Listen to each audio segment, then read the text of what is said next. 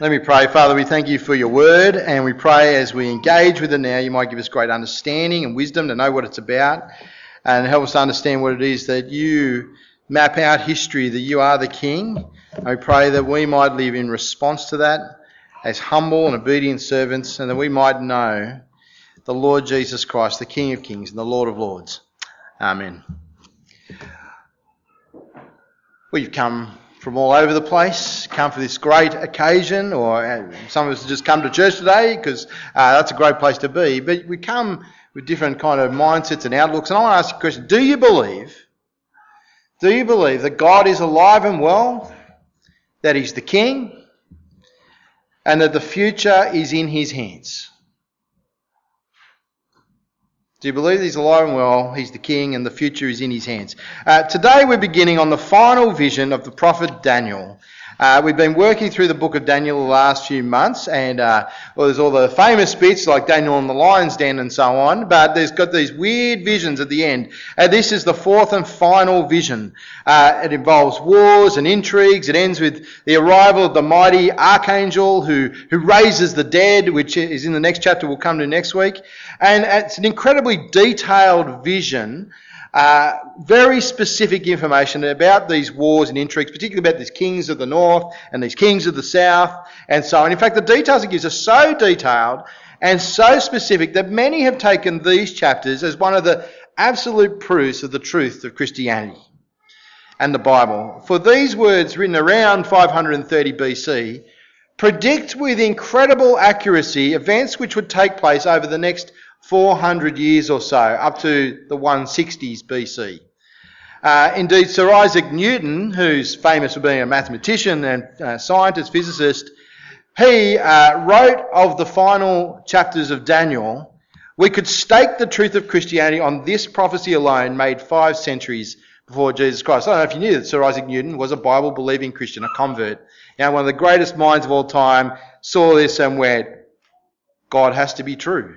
Because look what he predicted. The kings and queens are identifiable. The years of the events are datable. And I don't know if you walked into church a believer or a skeptic or somewhere in between, but here is a challenge to us that God knows what he's about. He really does know this world and its future, and that his claim on our lives is very, very real.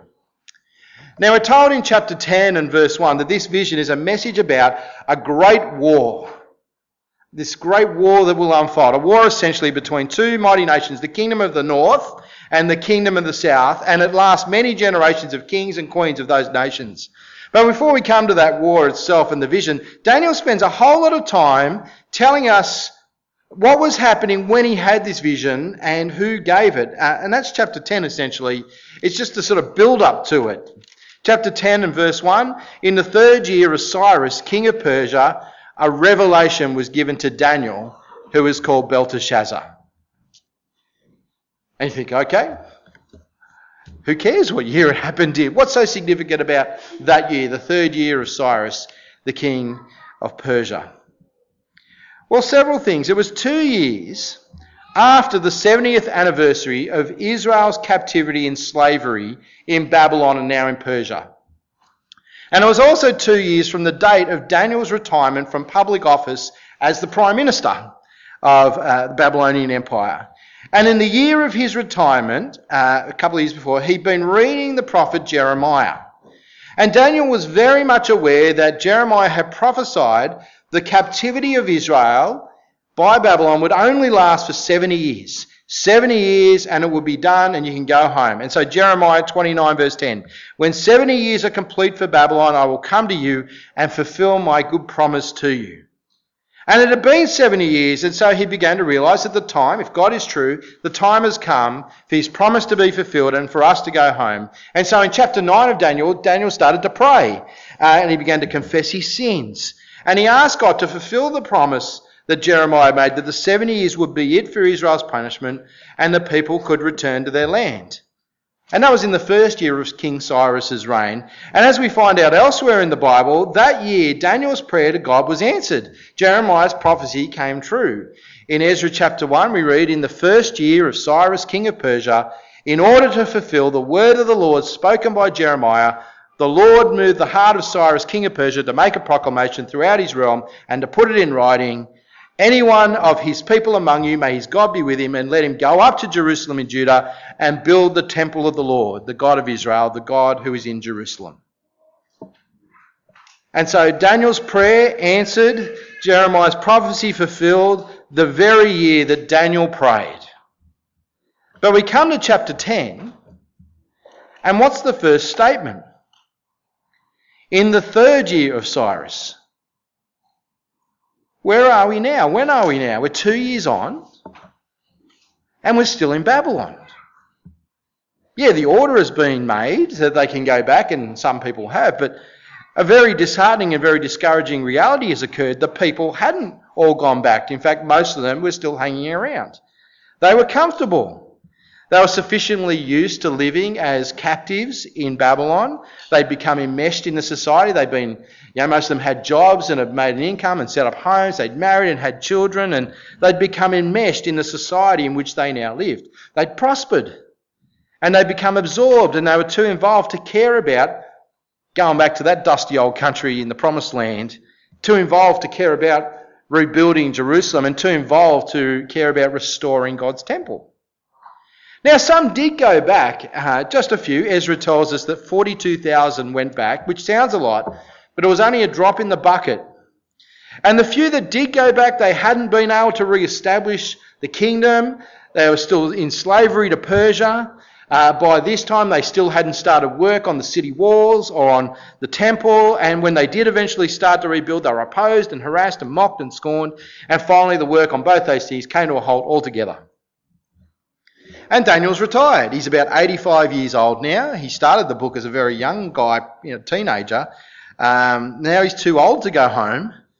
And he's frustrated with the failure of his people to return and start again. And so as the chapter starts, he's in mourning. He's grieving. Verse 2 At that time, I, Daniel, mourned for three weeks. I ate no choice food, no meat or wine touched my lips, and I used no lotions at all until the three weeks were over. On the 24th day of the first month, as I was standing on the bank of the great river, the Tigris, this vision happened. Now, he's really specific about the date that it happened, that he had this amazing vision of a great war. Why? Well, who cares whether it was the 24th or the 28th or which month or why then? Because it's a week and a half after Passover, which occurs on the 14th of the first month of the Jewish calendar every year. And that's followed by the Feast of Unleavened Bread, which runs from the 15th to the 22nd. So he's been in mourning through all these incredible feasts, which were supposed to be a joyful celebration, celebrating Israel's release from captivity as slaves in Egypt hundreds of years before. You know, these celebrations that God rescues, that He saves, celebrating that rescue. But here they are, still in captivity after the promise for their new return is supposed to have come. And so he's grieving, he's mourning. And all through, and all this time through his mourning, heaven has been silent. And if you're familiar at all with the book of Daniel, Daniel's not used to that. Every single time that Daniel has prayed before this, God has either rescued him, like in the lion's den, or come to him or given him a vision that very same day, or given him the answer to the problem that he's faced. And so he's down by the river Tigris, pouring out his heart to God for three weeks, and heaven is silent. When all of a sudden, verse 5, I looked up, and there before me was a man dressed in linen, with a belt of the finest gold round his waist. His body was like chrysolite. His, his face was lightning. His eyes like flaming torches, his arms and legs like the gleam of burnished bronze, and his voice like the sound of a multitude. I don't know if you can imagine grieving, being sitting down by a river. And all of a sudden, this creature, this thing, appears. And it's a pretty shocking thing for him to see. Now, some suggest it's an angel, maybe it's an archangel like Gabriel or Michael uh, who've come up before in, in the book. But if we've got our Bible reading glasses, I would suggest that this is none other than Jesus Christ himself, the second member of the Trinity, hundreds of years before his incarnation and birth, This is an appearance in the Old Testament of Jesus Christ. What people with PhDs call a Christophany, an appearance of Jesus in the Old Testament. Uh, the description here of this creature, this person, is almost identical to what uh, the Apostle John sees in Revelation chapter 1 and verse 12, uh, um, where, where John says, I turned to see a voice that spoke to me. Uh, being turned, I saw seven golden lampstands. In the midst of the seven lampstands was one like a son of man, clothed with a garment to the foot, girded about the breast with a golden girdle. His hair, his head and his hair were white as wool and white as snow. His eyes were like flames of fire. His feet burned like fine bronze, as if they burned in a furnace. And his voice was like the sound of many waters. Almost identical, except for the white hair. And so here in Daniel's mourning, Jesus if it is him, appears in all the blazing glory of God. And just as when the other prophets of old met God in his blazing glory, what happens? No one's a happy camper. Uh, I, Daniel, was the only one who saw the vision. The men with me did not see, but such terror overwhelmed them that they fled and hid themselves. So I was left alone, gazing at this great vision. I had no strength left my face turned deathly pale and I was helpless. That's what happens when you meet God in His glory. It's not, hey, buddy, good to see you. Yeah, how's your father? Crack out the beers. We're mates. Um, it's overwhelming when you meet God face to face. He goes deathly white and his strength is gone, and all the other blokes have racked off in abject terror. And yet Jesus doesn't destroy him. Indeed, down in verse 11, he reassures Daniel that he's come not to destroy him. He said, Daniel, you who are highly esteemed, consider carefully the words I'm about to speak to you, and stand up, for I've now been sent to you. And when he said this to me, I stood up trembling, and then he continued, Do not be afraid, Daniel. Since the first day that you set your mind to gain understanding and to humble yourself before your God, your words were heard, and I have come in response to them. Three weeks of silence, three weeks of mourning. Now an answer comes and the answer is not what he's expecting or hoping for. Verse 14 I've come to explain to you what will happen to your people in the future, for the vision concerns a time yet to come. And as chapter 10 winds up, Daniel's told this future concerns the end of the Persian Empire and the rise and fall of Greece. That's uh, verse 20. And that's what chapter 11 describes in incredible detail the rise and fall of Greece. Events covering 530 BC through to 163 BC, from the succession of Cyrus's son Cambyses to the terrible events which happened in the 160s BC in Israel. And it's all told in terms of this, this great war. And I've given you a handout here, um, which you, you've got when you came in. It's got a map on one side, which is the sort of the breakup of the uh, Greek Empire. And on the other side, there's a timeline. And you can go away and read through the details and, and, and see how the different verses, which is on the left, of, of this prediction match up with who, what, where, as it goes along. I'm just I'm going to, run through a few of them just to show you uh, how it all pans out. And I want to focus on a few of the kings that are in here. King 1, King Xerxes. Who's heard of King Xerxes? Who's seen the movie 300? Or read the book? Uh, there you go. That guy, although without the magic. Uh, verse 2, chapter 11. Now then, I tell you the truth, three more kings will appear in Persia, and then a fourth. Fourth king from thing on, Xerxes. He'll be far richer than all the others. When he has gained power by his wealth, he'll stir up everyone against the kingdom of Greece. Three kings and a fourth. Turns out to be Xerxes the first. Uh, he's not mentioned by name in this prediction, but he's mentioned in the book of Esther. He was the one. He he was uh, one of the greatest Middle Eastern rulers of all time. Fabulous wealth, commanded the largest army in the ancient world, uh, largest army in ancient history. And he decided that the Persian Empire was missing a bit. Greece. We're going to go and collect that too. And so in he went with his massive army. Yet it didn't quite go all to plan. The fleet got held up, and then his entire infantry were held up by a small band of people. Anyone know who? 300 Spartans at Hell's Gates, or whatever it is, the uh, Thermopylae, the Battle of Thermopylae, where 300 Spartan soldiers held off the biggest army ever put together because it was a narrow pass. For a week they held them up. Eventually they did bust through, but it gave them enough time for the Greeks to prepare some of their defences. Uh, the army swept through and they burnt Athens to the ground. But the invasion came to a grinding halt at Corinth. Uh, and a year later, the Greeks raised an army of hoplites and drove the Persians right out of Europe. They weren't strong enough to invade Persia itself, but the Greeks never forgot about it. After that, 150 years went by, and finally the Greeks got their act together and they decided they wanted to retaliate for what had happened. And when they came, they were led by Alexander the Great. And he's the second king who's highlighted in Daniel 11, verse 3. Then a mighty king will appear who will rule with great power and do as he pleases. A mighty king, none other than Alexander the Great of Greece. All the Bible commentators agree that this is who's in mind. He, he retaliated for what had happened earlier. He seized the entire Persian Empire and more.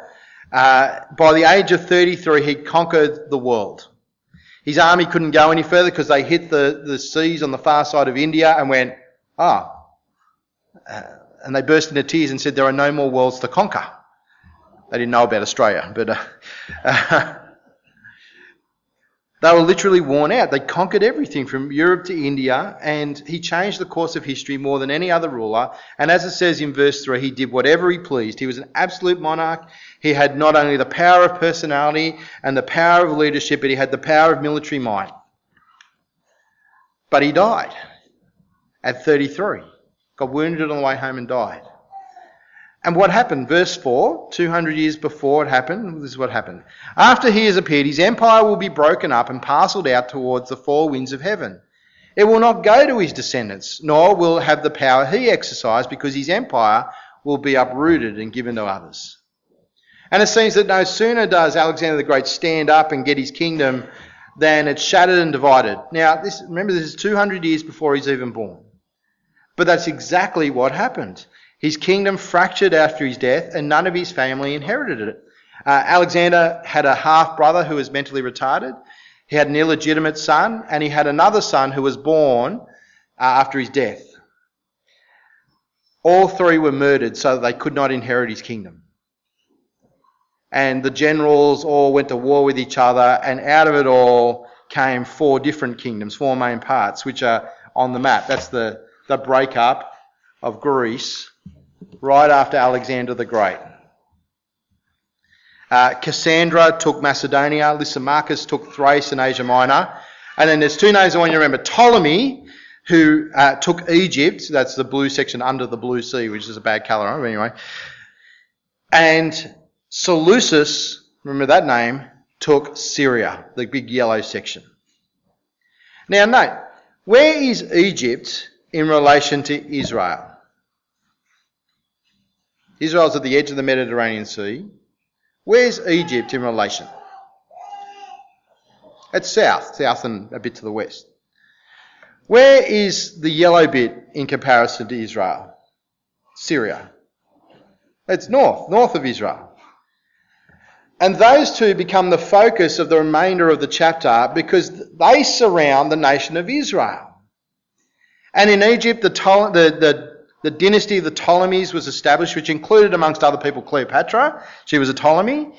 Uh, she gets a mention in verse 17. And in Syria, it was the Seleucid dynasty. And through the centuries, these two warring dynasties uh, fought and fought and fought, and most of their battles and wars were over the soil of Israel, where the battleground still is today. From here to verse 20, it covers about 200 years when these wars waged on the borders and through the land of Israel. And it's all about the different kings of the north and the kings of the south, the Seleucids and the Ptolemies. And you can put a name to each of the characters who turns up. Uh, just to give you some examples, uh, Antiochus Theos. Uh, Theos, he gave himself that name means God. He had a bit of a God complex. He in the north, uh, Seleucid. Uh, he wanted to make a treaty with the Ptolemies down in Egypt. So he married the daughter of Ptolemy Philadelphus, who was the king of the south, who was a woman named Berenice. Uh, unfortunately, he was already married, uh, and so he divi- divorced wife number one, who wasn't real thrilled about it. Uh, so she murdered Berenice and all her attendants, and then she poisoned her hus- ex husband to death, uh, which is what verse 6 says will happen. This brought Callinicus to the throne in the north, uh, who was defeated in battle by Berenice's brother, who then stole the treasures of Syria and took them down to Egypt. Look at verse 7. One from her family line will rise to take a place. He will attack the forces of the king of the north and enter his fortress. He'll fight against them and be victorious. He'll also seize their gods, their metal images, and their valuable articles of silver and gold and carry them off to Egypt. Now, history tells us that uh, he took 40,000 talents of silver. That's a lot of money.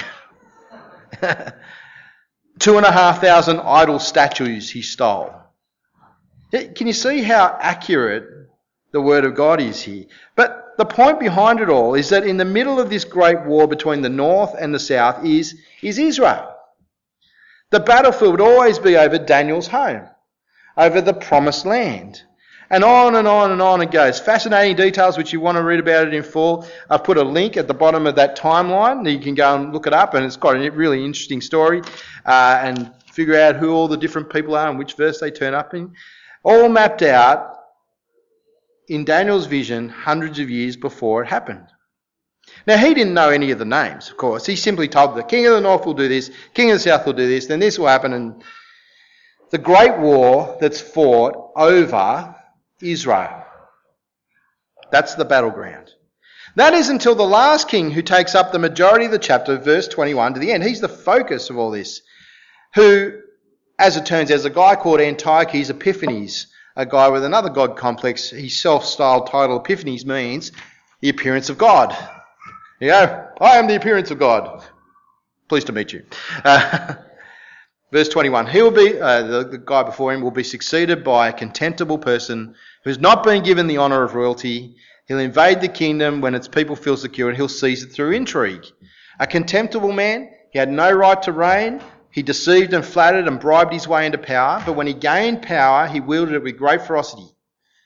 And his reign as king is a tale of intrigue, backstabbing, greed, and violence.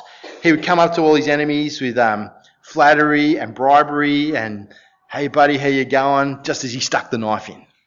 Uh, and so he killed off a lot of his enemies. Uh, he backstabbed them, conquered their lands. But it's all leading up to verse 30. Ships of the western coastlands will oppose him, and he'll lose heart. He'll turn back and vent his fury against the Holy Covenant, that is, against Israel. He will return and show favour to those who forsake the Holy Covenant. So he, he'll, um, he's going to be really kind to those Jews who betray the Jewish people, and they're, they're going to be on his team. His armed forces will rise up to desecrate the temple fortress and will abolish the daily sacrifice. Then they'll set up the abomination that causes desolation. With flattery, he'll corrupt those who violated the covenant, but the people who know their God will firmly resist him. Those who are wise will instruct many, though for a time they'll fall by the sword or be burned or captured or plundered. When they fall, they'll receive a little help, and many who are not sincere will join them. Some of the wise will stumble, so they'll be refined, purified, and made spotless until the time of the end, for it will still come at the appointed time. The king will do as he pleases. He'll exalt and magnify himself above every god. He'll say unheard of things against the God of gods. He'll be successful until the time of wrath is completed, for what has been determined must take place. Now, all that happened in and around the 160s BC. Antiochus Epiphanes, he went to town on Israel. He got tired of the war. He wasn't doing too well with uh, the south, and and he went to town on the people of God. First thing he did is he put guards all around the temple so that no one could go in there to worship. He stopped the temple sacrifices. He halted all the prayers. Then one Sabbath, he sent in his soldiers into the city uh, to slaughter any child you find. And so in they went, they just killed all the kids. And he said, eh, do the women too. So they killed off a whole bunch of the women. Then he made heathen idolatry mandatory. He then walked into the temple of God and set up a statue to Zeus. Then he had a pig uh, slain on the altar, which is an abomination if you know the Jewish law at all. You know, pigs, no go. You can't eat bacon in Judaism. And he has the pig's blood spread all around the temple and he makes the priests eat the pork. And so they're cut off from God, you know, in their religious eyes. This is the abomination of desolations. This, this is the desecration of the temple. And see what Jesus is saying to Daniel and all this? Daniel, if you think that 70 years is the end of all your troubles, it's not over, not by a long shot. Yes, the order has come from the king to go home, and some of your people have gone home, and a temple will be reconstructed. But your home is going to be the pawn and the battlefield of nations who are going to rob it blind. They're going to use it for their schemes. They're going to fight over it. Blood will be spilled. And God's name will be slandered. His temple will be defied and it will get worse and worse. It's going to be horrible. That's the message here for Daniel. But Daniel, just so you know, God has ordained it all. The flow, the sequence, the intimate, minute, tiny little details. God's people, Daniel's people, will go on suffering. God has not finished the purging process yet on his people. So here's Daniel sitting by the river in despair, in mourning, begging, begging God, fix it all up now. You promise, fix it now. Just like we may beg God to fix everything now. We want it all done. We don't want to face any difficulty. But God's message to Daniel is that it will get far worse and it will take hundreds of years to happen through the rise and fall of many kings, and then the suffering is going to reach a pinnacle under one who will be the worst blasphemer of all. But look at the end of the chapter, the last sentence. Yet he will come to his end, and no one will help him. Even this worst enemy of God will come to his end alone, friendless. He will meet his doom. And then more, chapter 12, which we come to next week, the judgment day will happen when Antiochus Epiphanes and all his ilk will face the divine wrath of God. See, God will win. You cannot oppose God and survive. Yes, the powerful do thrive for a time. Yes, they may well spit in God's face and do terrible, wicked things. Yes, they will show contempt for the poor and the weak. Yes, they may persecute God's people and destroy even God's people. It may look like they will triumph and that trusting God is a complete waste of time. But they will all come to their end. God will bring each and every one down. He has set a time. He knows when it will happen. It is planned. And that goes for all who will ignore God and seek to set themselves up as their own little God and ignore and despise the great and true God of heaven. You may prosper in this life living without Him. You may make it in the world even if you couldn't care less about Jesus. But the day of our death is set, and the day of judgment is set. He has the time set, He knows when it will happen, it has all been planned. And the only hope that you or I may have is to fly in humility to God, to beg for His mercy, and humbly accept that there is a future which we may have by which we might flourish forever but that's in Daniel chapter 12, so I can't talk about it now. You'll have to come back next week. There you go. Just in case you don't. It's all about Jesus. The one who gave this message to Daniel, the one who has now come in the flesh, the one who has defeated sin, death, and even the devil himself, not by conquest of arms, but by his sacrifice on the cross and his rising to new life. He's the one we can and must trust for life. Life that goes beyond this life, life that goes beyond the grave the true king, not like the kings of this world who grab for power and make their marks and backstab each other, and, but who die and for, forgotten by history. He is the King of Kings. He is the Lord of Lords. And his reign will never end. Father, we thank you for this incredible insight that you gave Daniel into what was the future for him, but is the past for us. And we thank you that though there is trouble, that you have not lost control, that you know what you're doing, that the day is set. And so we thank you that you're still in control, that the Lord Jesus has won through his sacrifice on the cross, that he has bought us forgiveness and life if we will trust him and be his.